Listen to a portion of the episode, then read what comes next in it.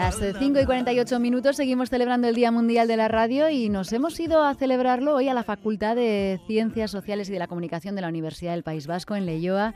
Hemos estado con alumnos y alumnas que cursan periodismo y también con su profesora Leire Iturregui. ¿Cómo se enseña radio en la era de la inteligencia artificial? ¿Cuánta pasión por la radio hay en las periodistas, los periodistas del futuro? Bueno, salimos de dudas con el reportaje de Juan Terol.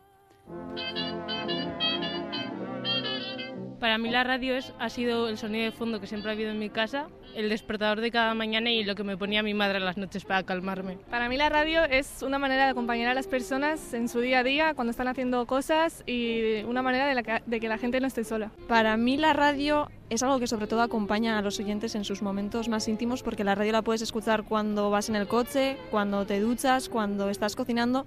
Entonces me parece que crea ese vínculo. Así sienten la radio Maite, Joana y Mayalen. Estudian periodismo, al igual que Asier, García y Miquel. Su pasión por la radio, como en tantos casos, les viene de su madre y de su mamá. Yo Radio Euskadi se ha escuchado desde siempre en mi casa. Eh, tengo recuerdos de cuando me levantaba para desayunar estar escuchando y luego también a la hora de dormir, pues mi mamá también ponía Radio Euskadi. Pues bueno, en mi casa siempre se ha escuchado Euskadi Ratia en vez de Radio Euskadi.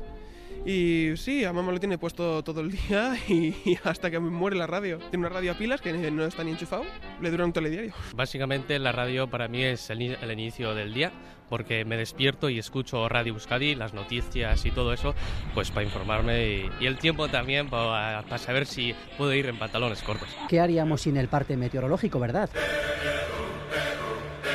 Ellos y ellas serán quienes dentro de pocos años hagan los boletines informativos o programas como este. Para ello han estudiado la asignatura de información en radio. Le preguntamos a Maite cómo ha sido la experiencia. Que es mucho más complicado de lo que parece. Para mí ha sido un descubrimiento el trabajo que hay detrás y la profesionalidad y la experiencia de lo que hace la gente. Porque el primer día que yo me planteé ante un micrófono creía que no iba a ser capaz de hacer una frase entera respirando. Y al final haces la frase y mucho más. Sí, poco a poco se fue consiguiendo hacerlo, aún queda mucho por hacer, pero bueno, orgullosa del proceso y de lo que ha avanzado.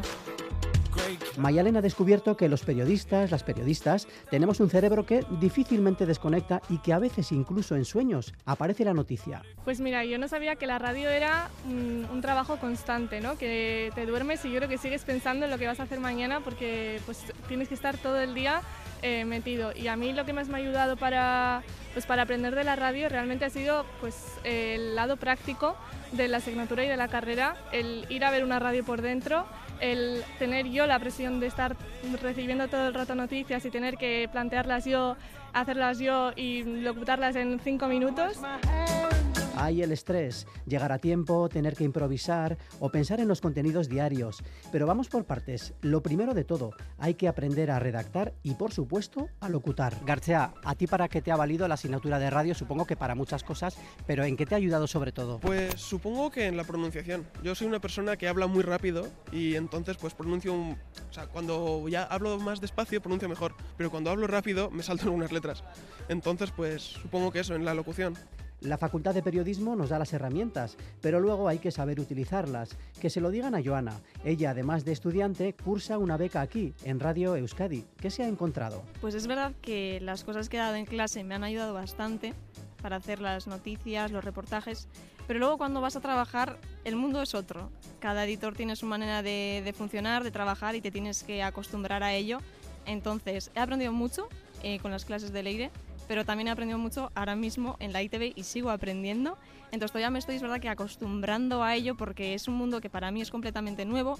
Al final solo tenemos una asignatura, no tenemos muchísimo tiempo para profundizar en la radio y yo creo que la radio como tal requiere mucho más de lo que la facultad nos ofrece. Han escuchado el nombre de Leire. Leire Iturregui es su profesora de periodismo, de información en la radio en la Facultad de Leyoa de la UPV EHU. Bueno, yo siempre les hago el primer día de clase una encuesta online anónima para que confiesen eh, pues efectivamente su posición con respecto a la radio, ¿no? si la escuchan, si les gusta y la respuesta suele ser, eh, bueno, no, no, muy positiva, vamos a decir. No escuchan mucho la radio, Pero es verdad que durante el cuatrimestre se da un clac y es que cuando bajan al estudio de radio y empiezan a locutar sus noticias, sus boletines, bueno, pues ahí sí se da el chispazo, que digo yo, ¿no? Y descubren lo que es la radio y la magia de la radio.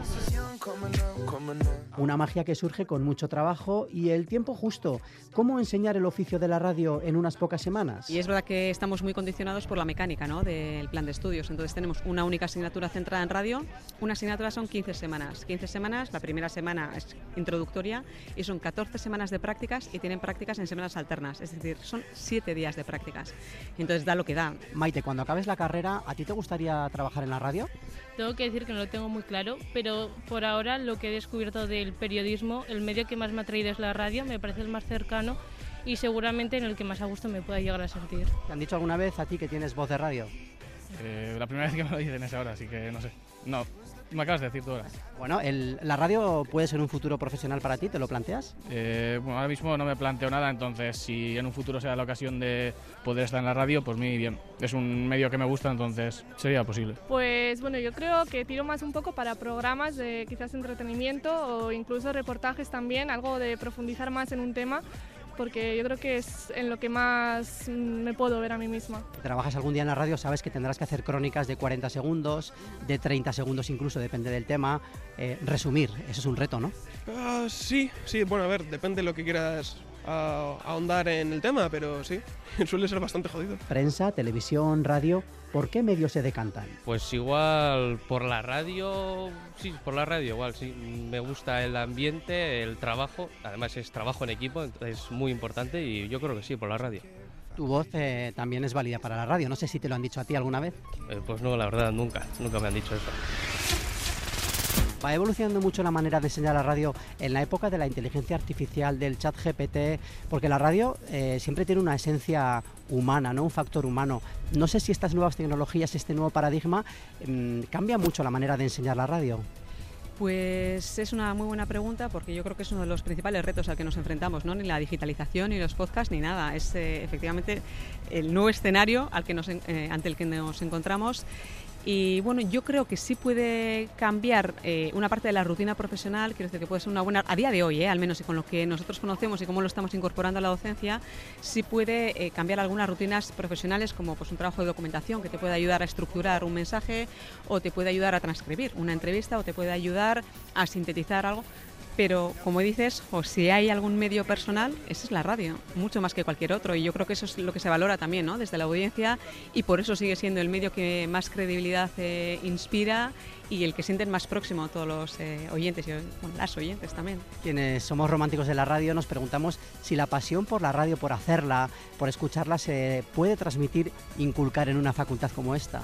Pues es una muy buena pregunta, pero yo también soy una romántica y sigo creyendo que sí. Y luego es verdad que se percibe ese chispazo, ¿eh? cuando bajan y empiezan a locutar sus propias eh, noticias y boletines, notas como poco a poco, ¿no? En la primera sesión suele ser llena de nervios, de tensión, se quedan en blanco, se quedan sin poder respirar porque se ahogan en el segundo 15, pero poco a poco van cogiéndole un poco la medida y el gusto. Entonces yo sigo creyendo, no sé si es un acto de fe, pero sigo creyendo en el romanticismo casi para todo.